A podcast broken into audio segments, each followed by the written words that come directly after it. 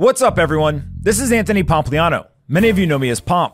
You're listening to the Pomp Podcast, which is my effort to find the most interesting people in the world and sit with them for hours while I ask questions in an effort to learn.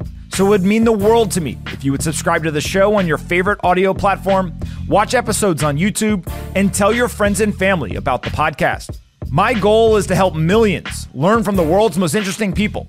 So let's get into today's episode. Today's episode is with Peter Diamandis. He is the founder and executive chairman of the X Prize Foundation, where they lead the world in designing and operating large scale incentive competitions. He's also the executive founder of Singularity University, a graduate level Silicon Valley institution that counseled the world's leaders on exponentially growing technologies. Peter has founded a ton of different companies. He is one of the best thinkers when it comes to the future of technology, and he has written a number of books. His latest one is on longevity, and we talk a lot about it today today. In this conversation, we talk about X Prize and this brand new $101 million X Prize around longevity, why health span and lifespan are both really, really important. And then we get into the dirty details of what he does from a longevity standpoint, what his thoughts are currently around artificial intelligence, Bitcoin, the enhanced games, and much, much more. I love talking to Peter because it gives me a peek into the future and what is possible as long as humans remain ambitious and they continue to innovate and build towards a better world. Here is my conversation with Peter Diamandis. Anthony Pompliano runs Pomp Investments. All views of him and the guests on his podcast are solely their opinions and do not reflect the opinions of Pomp Investments. You should not treat any opinion expressed by Pomp or his guests as a specific inducement to make a particular investment or follow a particular strategy, but only as an expression of his personal opinion. This podcast is for informational purposes only. This episode is brought to you by Frec. Historically, the wealthy had a hidden secret in investing. They would spend a lot of money and use very big teams to conduct tax loss harvesting. Tax loss harvesting is the timely selling of securities at a loss to offset the amount of capital gains tax owed from selling the profitable assets later. But now Frec is bringing this incredible advantage to any investor. They'll literally lower your tax bill, regardless of how much money you have. They use state-of-the-art technology through a product called direct indexing to allow investors to invest in the S&P 500 while getting all the benefits of tax loss harvesting without the big bill. If you want to learn more, go check them out at frec.com. That's F R E C.com. I'm a big fan of the product, and I even became an investor in the business. Frec.com. Go check them out today. Today's episode is brought to you by Base. Base is making it their mission to bring a billion people on chain. What exactly is Base? It's a layer 2 offering a seamless experience for both builders and users. With near zero gas fees and rapid transaction speeds, Base is shaping the future of the on chain world. Base is a canvas for everyone with hundreds of apps in the ecosystem, whether you're an emerging creator, a seasoned developer, or someone exploring the on chain space for the first time. Base is designed to bring your ideas to life. So if you're looking for a platform where the future of on chain is being built daily, Base is your destination. Join in and make On Chain the next online. Learn more at base.org or follow along on Twitter at Build on Base. Again, that's at Build on Base to see cool things to do on chain every single day. All right, guys, bang bang. I've got Peter here. Uh, Peter, you are the founder of X Prize. It's probably one of the coolest projects, in my opinion. Uh, you guys put a big, big dollar amount out there, and you say anyone in the world, regardless of who you are, where you come from, what your background is, if you can solve this problem, you get this prize. And it used to be, you know, million dollars, $10 million. Now you're launching $100 million X prizes. Why is it so important to have a prize that people are really driving towards to continue to drive innovation and ambition? Uh, thanks, buddy. It's good to see you. Um, you know, I, I, there's a saying I love uh, that without a target, you'll miss it every time.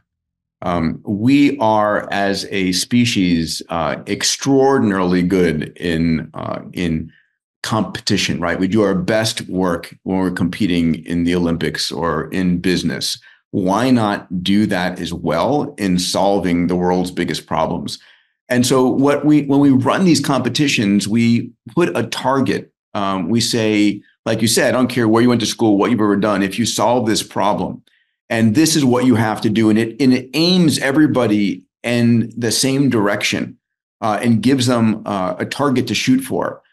Uh, and a lot of times, people are looking for an excuse. They're looking for a reason to jump in Um, and and these X prizes incentivize people. Now, here's what's different today. It used to be that 100 years ago, the only people who could make a difference on a big problem were the kings and the queens, the industrialists, the government. Um, but now, uh, you know, a small team using AI, using uh, you know uh, the technologies that are at our fingertips, can do something uh, miraculous. And so we're looking at crowdsource solutions. And, and so that's what we're doing. We're saying, what are the world's biggest problems? How do we target people to solve them? Um, and we create a level playing field where a small, brilliant, you know, team can compete against a big one. There's one other important point I should make here that it's a saying I love, which is the day before something is a breakthrough, it's a crazy idea. Right? If it weren't a breakthrough, if it weren't a crazy idea, it would be an expected improvement. But if it truly is a crazy idea, and where inside organizations do you try crazy ideas? Um, large companies are fearful of failure. Governments don't want congressional investigations. And so it becomes the young team that is willing to try a crazy idea and fail over and over and over again. Now, the latest X Prize is around longevity uh, or increasing health span. I think maybe a great way to think about this is like people always want to be healthy for the most part. Uh, but there's two ways that you can think about this. You can think about it as I want to live to 150 and so literally extending life. Yes. Or you could think about it as improving the quality of the years that you have. And I think the holy grail is to do both, to have more years and also have a higher quality of the years. How are you thinking about longevity today? And why do we need the X Prize to really drive forward some of these breakthroughs in longevity? Great question. So, you know, lifespan is how long your heart's ticking. Health span is how long do you feel vibrant, energetic, uh, alive. Um, you know, it's interesting. I was uh, about five, six years ago, I was on the stage of the Vatican uh, at a medical conference, and in the room was, you know, uh, cardinals and priests and physicians and scientists. You know, it was it was a crazy audience, and I was speaking about the morality of immortality, and uh, I asked an innocent question to the room, 500 people in the room there, right, all at the invitation of the Pope, and I said, How many of you want to live to 120 years old? And I expected everyone's hands to go up. and like 20% of the room raised their hands. And I'm like, What in the what's up? And the problem is that we have a mental image of 120 as being slobbering in a wheelchair, disabled. And that historically is true. And so no one wants that. Um, and so we need to change that. So lifespan and health span is living to 120 in a vibrant way that you're enjoying life you're hanging out with your great great grandchildren and you're cognitively physically there. So um, this x prize you know we've done well in lifespan. We doubled over the last century from 40 to 80 years old roughly. But that's lifespan. Health span still lags by 10 years. So um, this prize we've launched um, to get into the specifics, it's a it's a hundred and one million dollar purse, and um, it's 101 million because the friend of mine, Chip Wilson, the founder of Lululemon, who put up the first roughly 30 million dollars, uh, wanted it to be bigger than the prize we had with Elon Musk, which was 100 million dollars for carbon removal, and so. Um, uh, funny enough, we ended up uh, making it 101. Then he added, then Chip added another $10 million of bonus money for his particular disease, which is a muscular dystrophy called FSHD. It's 111 million of prize money. And to win this prize, uh, a team needs to demonstrate that they have a therapy that, with given for up to a year, could reverse your cognitive, your uh, muscular and immune age by 20 years, right? So that, uh, and this is going to be done in patients and, in uh, subjects age 65 and older. So we need to show that you have the, uh, you know, as we grow older, we start to lose function across everything our cognitive function, our muscular, our strength and ability to build muscle, our ability to mount an immune defense against a challenge of some type. What if you could turn back the clock 10 years or 20 years on those three things? That's what this challenge is about. Uh, we announced it in actually Saudi Arabia. It's funded by a foundation called Hevolution, which is out of the out of South, out of Riyadh in, in the U.S. and with Chip Wilson and a number of benefactors, including myself. We have over 200 teams entered so far. I expect we'll get close to a thousand. Uh, and this competition will run through 2030. Uh, and I hope it will source amazing new approaches uh, to maintain our and uh, maintain our health a decade or two longer is the goal. When we see people talking about longevity today. I think there are the David Sinclairs. Hey, we're in a lab and we're doing uh, what most people would consider kind of academic research to try to find uh, maybe things we can take or food we should eat or, or various uh, protocols that we should follow. Then you can go and you can look at someone like a Brian Johnson who, you know, is doing everything from getting peptide uh, injections all the way to literally, I think he recently announced he got Botox injected into uh, his male genitalia and, you know, trying to figure out how does that have an impact. Um, there's obviously the, you know, uh, use of young people's blood that whether it's venture capitalists to, you know, many others over the years have been rumored to, to do. And so there's all these kind of, again, crazy ideas or wacky ideas when you evaluate the space today, like what are the things that are working? Right. Like when you say, Hey, I'm talking to a friend, they say, I want to live longer life. Are there things that maybe are like free? And then there's things that the average person could afford that they could do? Yeah, for sure. Um, let me frame it as following there's an idea called longevity escape velocity. And that concept put forward by Aubrey de Grey and Ray Kurzweil, I love it because when people say, How long do you want to live, Peter? I used to give some ridiculous multi hundred year answer. Um, ridiculous only because if you hit longevity escape velocity, you can live as long as you desire. So, what does that mean? Today, for every year that you're alive, science is extending your year, your life for a quarter to a third of a year, right? There are breakthroughs every year that are making you healthier and living longer there is a moment in time where that for every year that you're alive, science is extending your life for more than a year. Right. And that concept is called longevity escape velocity. And it's a, you know, it, it it's a departure. And and um, so the question is, when will we reach this idea of longevity escape velocity? And uh, I interviewed a number of individuals, Ray Kurzweil, uh, George Church, David Sinclair, and the belief is that it is in the neighborhood of 15 years out, maybe 20 years out at most, uh, as a result of AI and quantum technologies, and maybe sooner. And so, um, what you really want to do is how do you maintain your health for the next 10 years, the next 20 years? You don't want to be the last person to arrive, you know, to you know, the day before longevity escape velocity. So, um, what do you do now? And I ended up writing this book, uh, Longevity, Your Practical Playbook, outlining everything I do and why. Um, and it falls into a, a number of, of categories. Um, the first is the basics that are free, right? And uh, it is uh, first and foremost exercise. Um, I hate to say it, people don't like to do it. I do. I work out at least with weights four days a week, and I, I'm on a uh, Technogym bike for three or four days a week, um, uh, getting my my uh, zone two training. But it's adding muscle mass. I added ten pounds of muscle last year, uh, aggressively to get there because there's a direct correlation between muscle and longevity. Um, and there are things you can do to maintain and grow your muscle mass. Uh, it gets harder as you get older, and you have to work harder for it. But it is definitely worth it.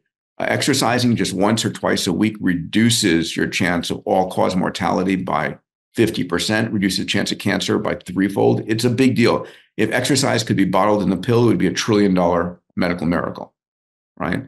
Um, so people know it, just got to do it. Um, and frankly, any amount of exercise is better than being a couch potato and sitting down. Uh, the second thing is diet, and um, and there's no one diet for everybody, but there are a few things that are true. And hate to say it, but sugar is a poison. The body never evolved to eat as much sugar as we do. It's a inflammatory um, factor, uh, uh, cardiovascular and neuroinflammatory. It is just it's bad, uh, and so it's addictive. And so minimizing high glycemic index foods and and sugar and breaking that sugar addiction is one of the most important things. Maximizing um, uh, vegetables, uh, colored vegetables. Um, I mean, sleep, eight hours of sleep, fundamental. The body could have evolved away. It didn't. Eight, hours, you know, sleep is part. I used to like in medical school. I would be so proud when I do like I can do this in four and a half or five hours of sleep. Right. Um, mindset is incredibly important. Um, there's a great study I quote in the book uh, of 69,744 women and 1,429 guys. And it was done by the National Academy of Sciences or published in the National Academy of Science Proceedings. And optimists lived 15% longer than pessimists. Amazing. Um, and then uh, the final thing for me, um, you know, I talk about the meds and supplements, and I'm on rapamycin, and I take berberine instead of metformin, and I don't want to go into that because everybody's different. But I outline everything I do, and I say, see your doctor. But the last thing that I think is so important and is not dying from something stupid. You know, if I were to ask you, Pomp, you know, do you know what's going on inside your body right now? Are you sure that there's nothing going on inside your body you need to worry about? How do you no. answer it? No, of course yeah. not. I, yeah. You want to think you want to think that you do, but you 100% don't.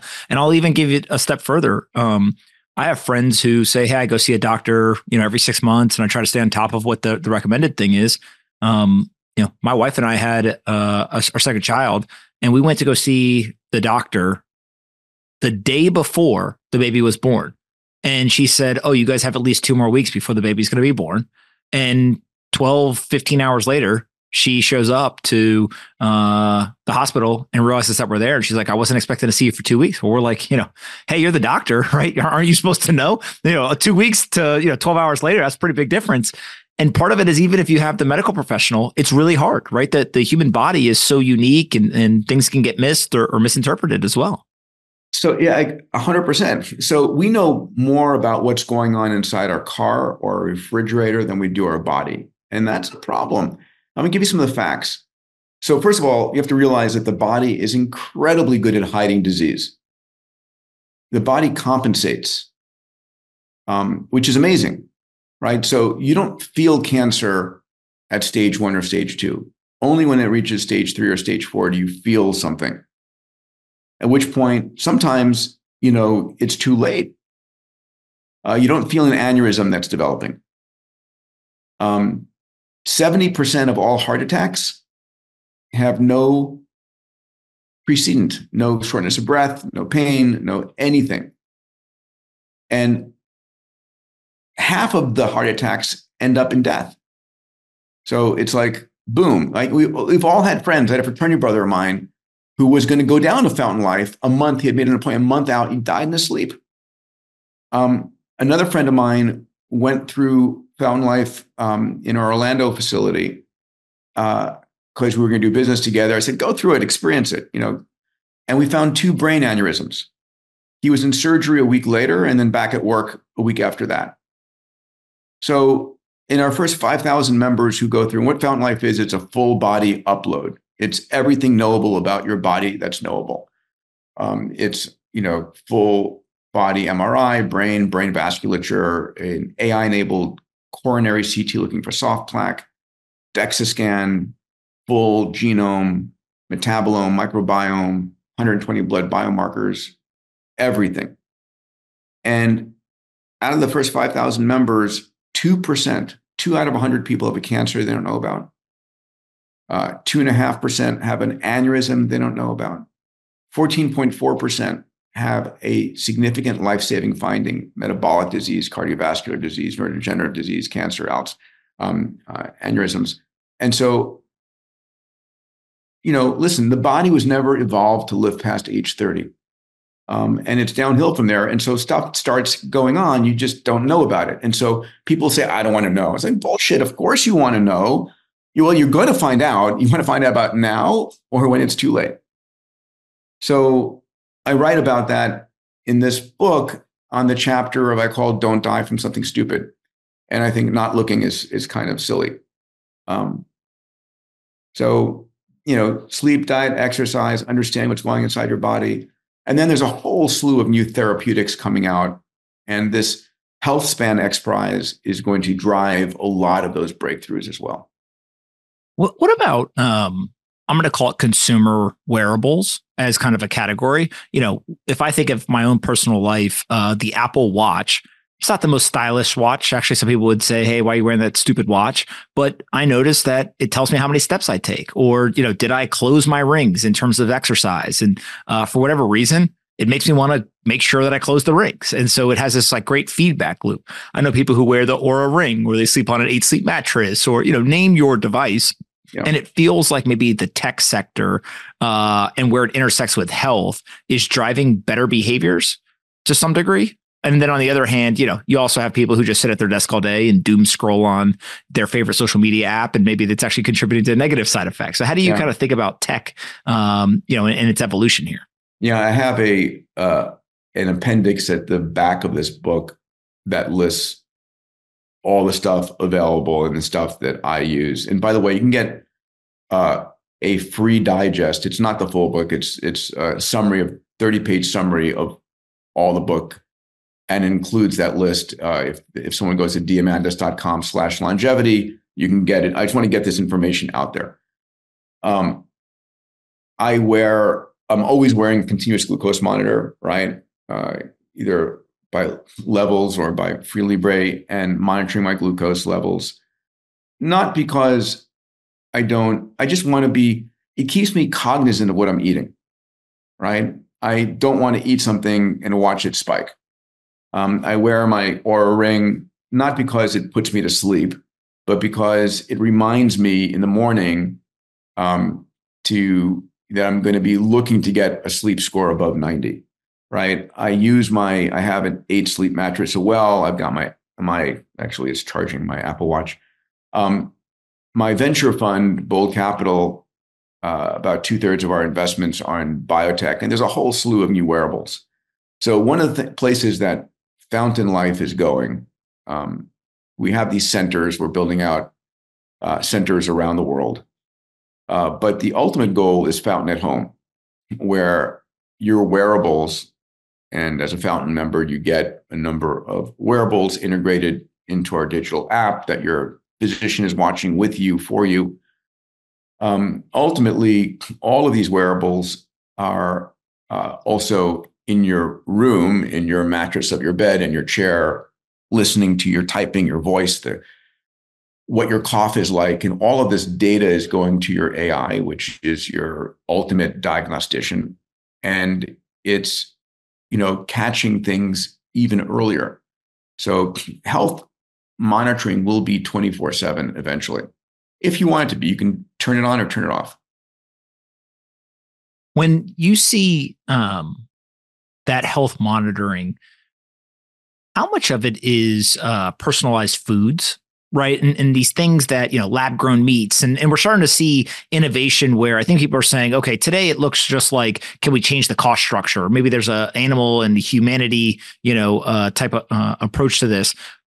But is it really that far off from us to say, okay, I'm monitoring my glucose and these other markers on a continuous basis. Uh, I'm not getting enough of a certain, you know, vitamin, mineral, protein, whatever. And so therefore I'm going to start to cater my diet, but not just order from a certain place or cook a certain food. I'm actually going to have the food specially made in a personalized way to my exact needs. Or is that a little bit too sci-fi? No, no, no, not at all. Um, uh, I think that is definitively coming. Uh, we've talked about that specifically at Fountain Life um, as a uh, an adjacency with our our residential partners. But so, for example, I don't eat gluten.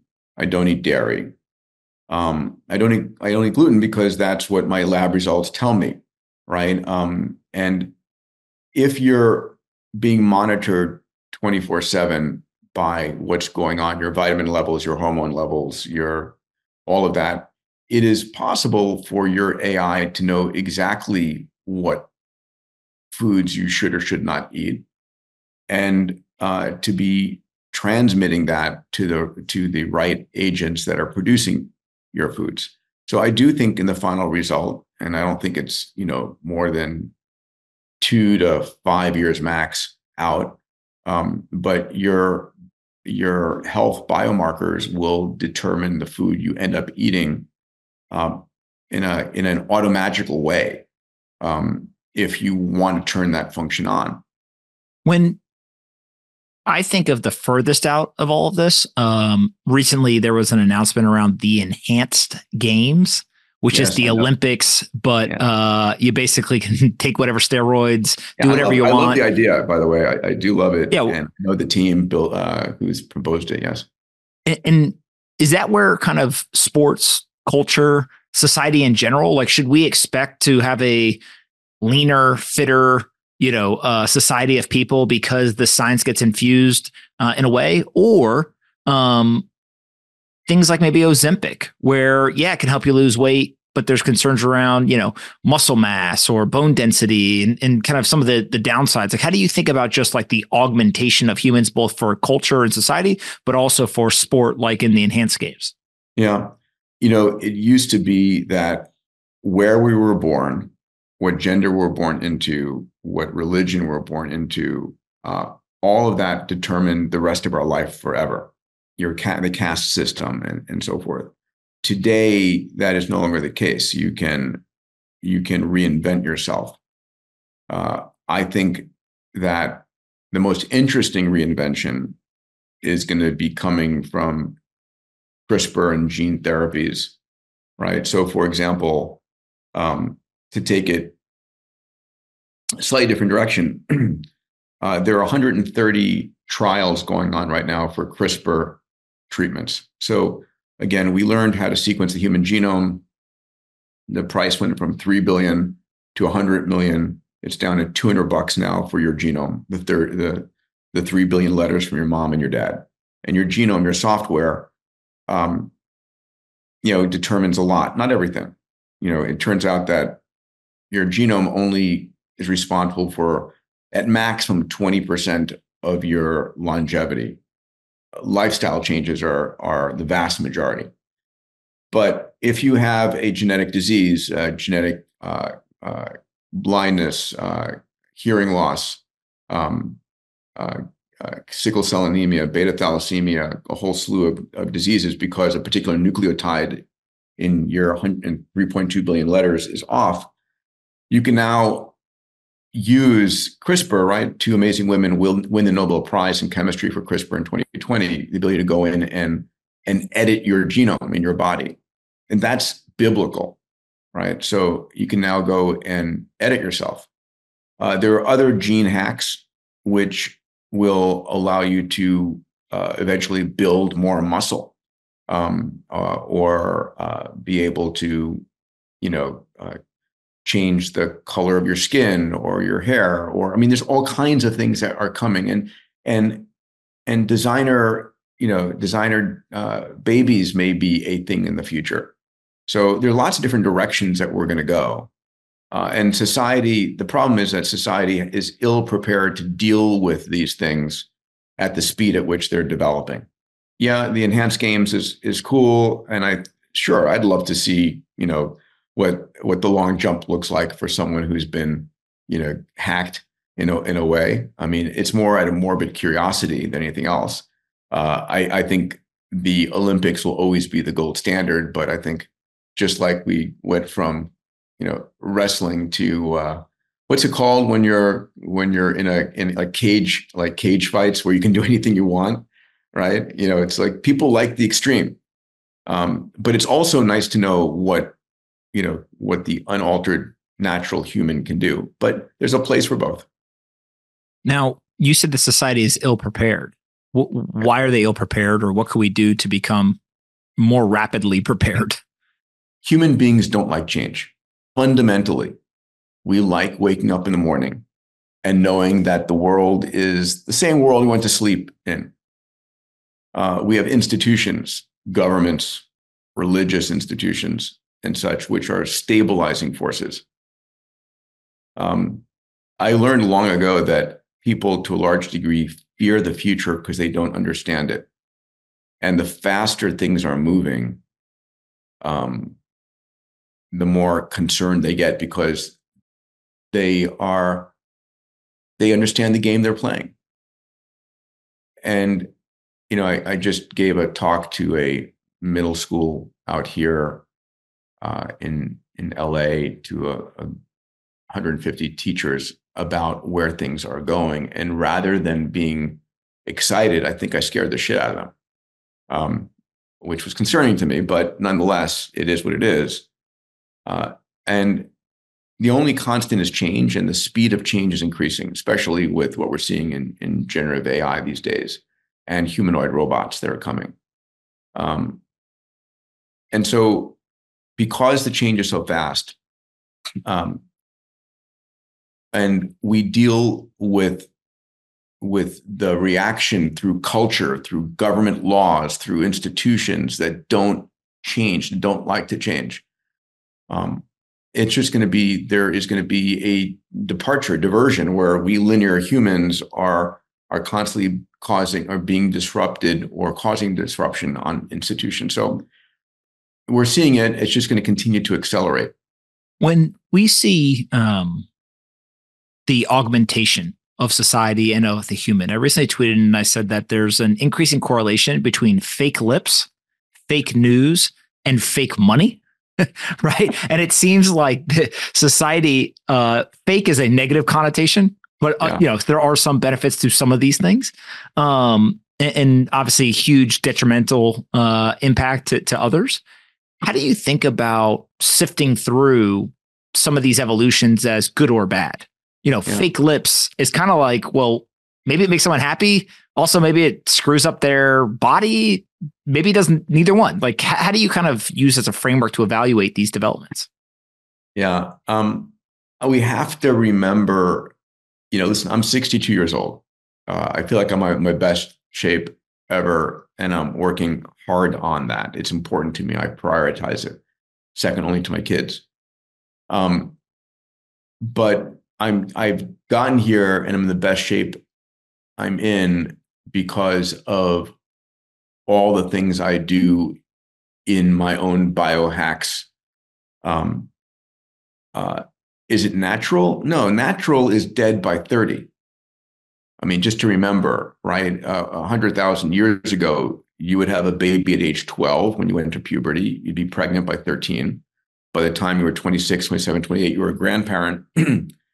and before we had McDonald's and Whole Foods, and food was abundant, uh, your purpose was to perpetuate the species, pass on the genes, and you didn't want to compete against your grandchildren for food.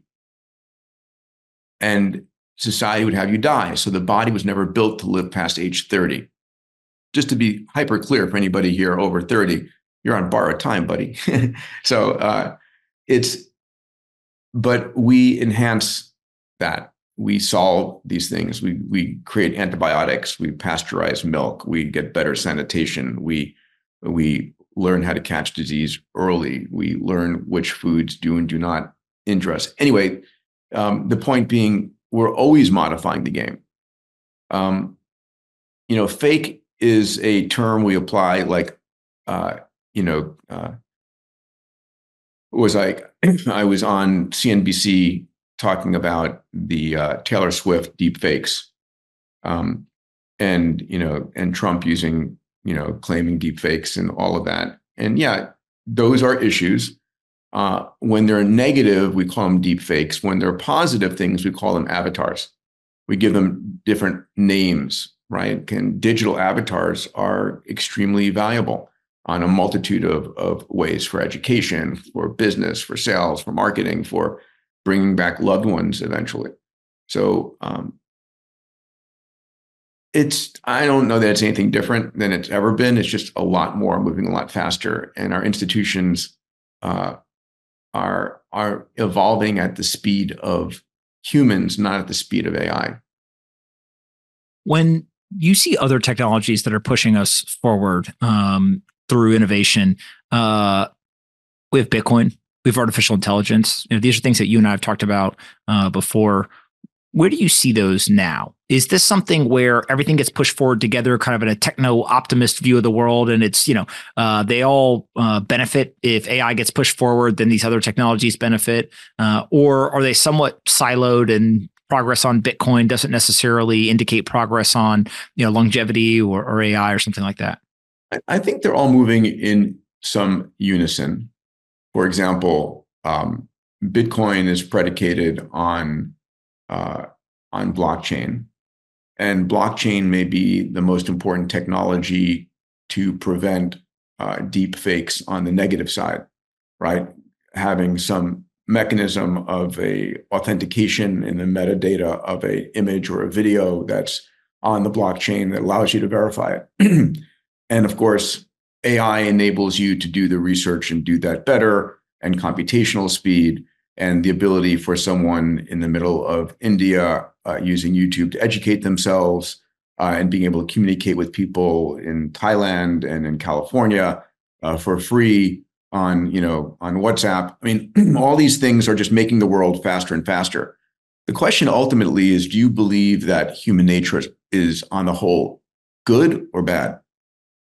If you believe on the whole human nature is bad and that all of these technologies as they become more and more prevalent and available and cheaper and faster are going to be used for nefarious purposes then we're screwed.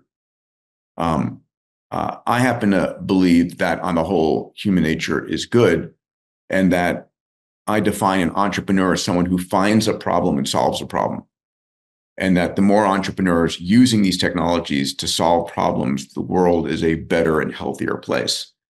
You know, it used to be that the only people who could solve significant big problems on the planet were the kings and the queens, the robber barons, the industrialists, you know, a very small number of individuals. And even the best that they could do was deploy their troops or change monetary policies.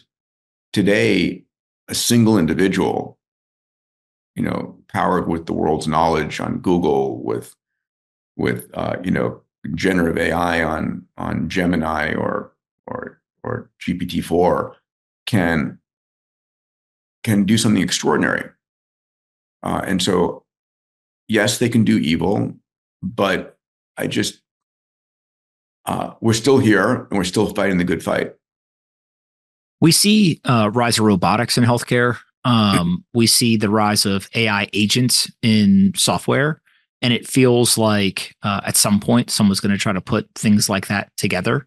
Uh, maybe the like most absurd and advanced um, combination are the humanoid robots, where like just take the human completely out of the out of the equation and have a robot do everything that the human can do. Well, they're, they're um, happening now, and I, have been studying them. Right, um, uh, Tesla bot, also known as Optimus, uh, out of Tesla is amazing. Uh, there's another um, another company called Figure. Full disclosure, I'm an investor in Figure, uh, also doing humanoid robots, and then Ameca out of Engineered Arts out of the UK, an amazing, uh, emotive uh, humanoid robot. Right. Um, this year, at the Abundance Summit, which I hold every March. Uh, we're going to spend two days on AI. We're calling it the Great AI Debate. Um, and I'm going to be bringing uh, Mustafa Suleyman, who is co-founder of DeepMind, the CEO of Inflection, and and Geoffrey Hinton and Ray Kurzweil and Eric Schmidt and Mo Gawdat, and we're going to and uh, uh, Tristan Harris, and we're having a debate about is AI positive, is AI negative, where is it going, how do you think about it, and ultimately how do you use it to improve your business and make the world a better place? But just on the other side of that are humanoid robots. So um, we we are seeing them now and you know the prediction is millions by 2030 and billions by 2040 right? And so elon's projection projection and i love elon uh, trying to hold him to a schedule and a price is tough uh, but let's say he's off by a factor of two, and uh, and a Optimus costs forty or fifty thousand dollars instead of twenty thousand bucks. You know, what can you lease a car for that costs fifty k? I don't know, four hundred bucks a month, five hundred bucks a month. So imagine having a fully capable Optimus robot in your closet that while you're at you know work is cutting the grass, cleaning the house, preparing your meals, doing whatever you want. That's pretty amazing. And that's coming. Now, when you see uh, the rise of that, if you again go to the extreme of what humans do, uh, warfare is a huge uh, part of, um, I think, where technology gets tested, gets innovated on. And we have seen uh, the rise of drones, uh, the rise of various uh, weapon systems. Uh, there are now, even in certain uh, proxy wars being fought globally, drones with explosives on them that are being yep. flown into things. Yep. Um, again, it's kind of like you're mashing the robotics and technology with what should be a human, but the progress is being accomplished by just taking the human out of it and going full on robotics and tech and maybe a human might control it remotely or or you know be involved tangentially but it's actually getting the humans out of the way as a limiting factor for progress. Yeah. Um, listen there's no question that ai and robotics of all form is core in the 21st century defense department. I had uh, palmer luckey the founder of uh, oculus on my stage at abundance summit last year and he's the ceo of anduril um, and Anduril is like one of the most advanced high tech defense companies that people have ever heard of. And it's crazy what he's been able to design, but it is an AI architecture on top of physical drones and subs and trucks. And yeah, that's all concerning. It's concerning from how how dehumanizing it is um, I think uh, what Palmer would say is it would be much more concerning if we didn't have this ability. Uh, warfare for the longest time has been very inaccurate, um, and you would drop bombs and hope you got the person, and there was lots of collateral. And his vision is, what if your your bombs and your drones and your robots are smart and they can get the individual you want without the collateral damage around it? Um, there is a Star Trek episode, and I love Gene Roddenberry for all he explored in in uh, Star Trek. I think it's called the Forever War, and there's just two cultures that um, got into a war, and they made it so neat and clean um, that that uh, that the war, you know, wars are are are dirty and painful and filled with catastrophes and and you you want to stop them. And because of the ancillary impact. And in this episode, the war had become so neat and clean that people it was run in a simulation. And if your if your home got bombed in the simulation, you'd walk into this chamber that would kill you. And it was so neat and clean that the war continued for millennia. Um, and it just went on and on and on and on. Um, and you know, Captain Kirk shows up and destroys this and says, "War is supposed to be ugly and dirty, so you don't want to do it ever again." So, I, I don't know. Um, AI and, ro- and, humanoid robotics in war, you know, uh, it's coming, um, and and you know, is our our treaties, our politicians uh, smart enough to handle it? I don't know.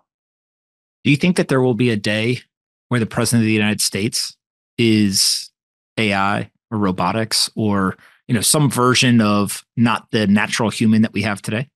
So I think that there is going to be a day very soon that every company is uh, is basing its leadership and its decisions on AI. I like to say by 2030 there are two kinds of companies: those that are fully utilizing AI and those that are out of business right? I'm super clear about that.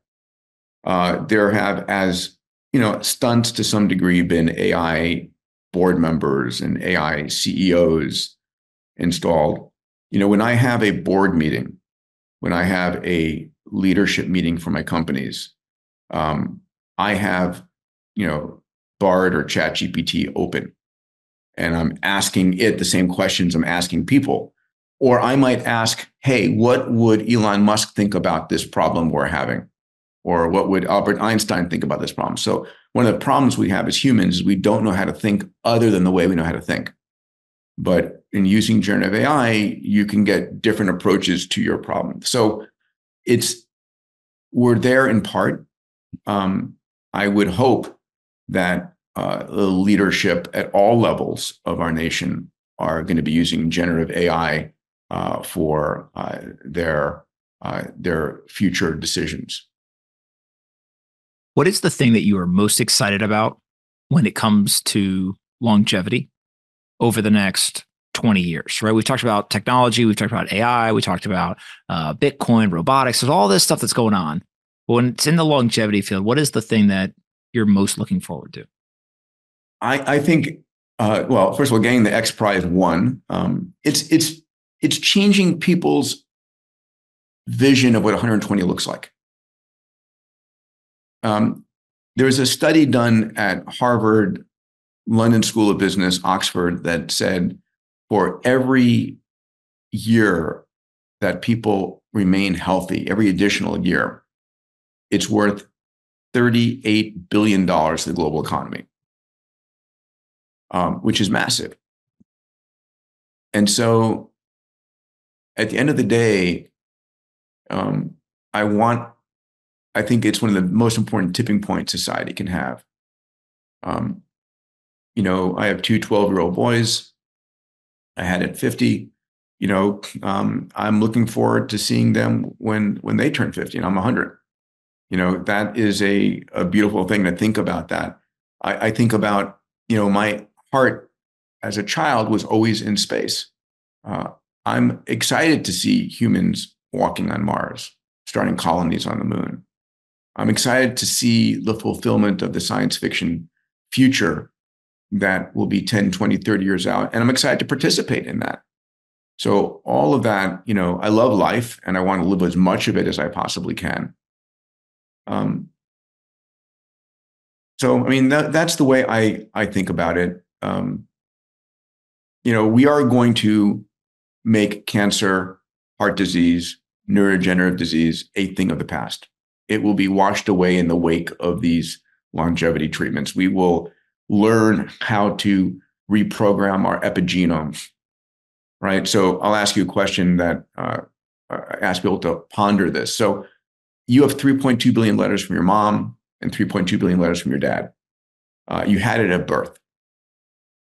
You have the same exact software you're running at 20, at 40, at 60, at 80, at 100. If you have the same software running at 100 years old, why don't you look like you were when you're 20? right? It's the same software. Well, it's not what your what genes you have. It's what genes are on and what genes are off. It's your epigenome from the Greek word for above.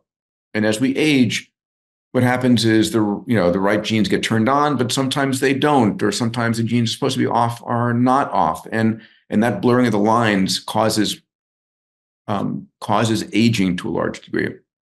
And so some of the work done uh, by David Sinclair and George Church and others has said we should be able to control our epigenome, control what genes are on or off, and reverse, take your epigenetic um, uh, control system back to a younger state.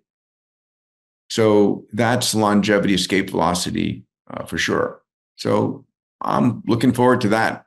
And I'm going to do everything I can um, uh, to you know, in, in, including my uh, my breakfast that just got served up, which is some eggs and some uh, olive oil and some uh, avocado, um, which is staring at me over here. Uh, but I'll hold off. Uh, you know, do everything I can to to uh, to get there, and part of it means making choices not to have that bowl of ice cream, not to sit on your butt all day. Where can we send people to uh, to get the book or learn more about the X Prize? Yeah, so um, the book, if you want to buy the hardcover, uh, it's on Amazon. Uh, just look up Diamandis and longevity, your practical playbook. If you if you go to diamandis.com backslash longevity, um, uh, you can link to the book there, but you also get a, a, a 30 page digest, which includes everything I'm I'm doing and taking. It's it's a dist- distillation of the book. uh, and I just want to get the stuff out there. Um, XPrize, X-P-R-I-Z-E dot org um, uh, is, uh, is where you can learn about the X Prize. We have launched $500 million in prizes, prizes to map the ocean floor, pull water out of the atmosphere. Uh, we have a $100 million prize for gigaton carbon removal that Elon funded. 6,000 teams entered that competition. And of course, our $101 million health span X Prize going on now. Uh, so, you know, uh, that's that's it. I, uh, uh, if you're interested in in what I do for coaching CEOs, uh, Abundance 360 is my CEO program that I run uh, year round. It's part of Singularity University. And then Fountain Life, we have saved hundreds of lives at Fountain Life. Um, there's no better investment, honestly. Um, anyway, I'll leave it at that. I um, I'm inspired every time I talk with you. The future is going to be absolutely insane and awesome at the same time. And uh, we'll do this again in the future to talk about uh, some Thank of the you, developments. Buddy. Thank you for sharing um, your time with me. Uh, uh, grateful for you, and you know it's um, it is the most extraordinary time ever to be alive. And I like to say, you know, life is short until you extend it. so enjoy. A pleasure, Paul.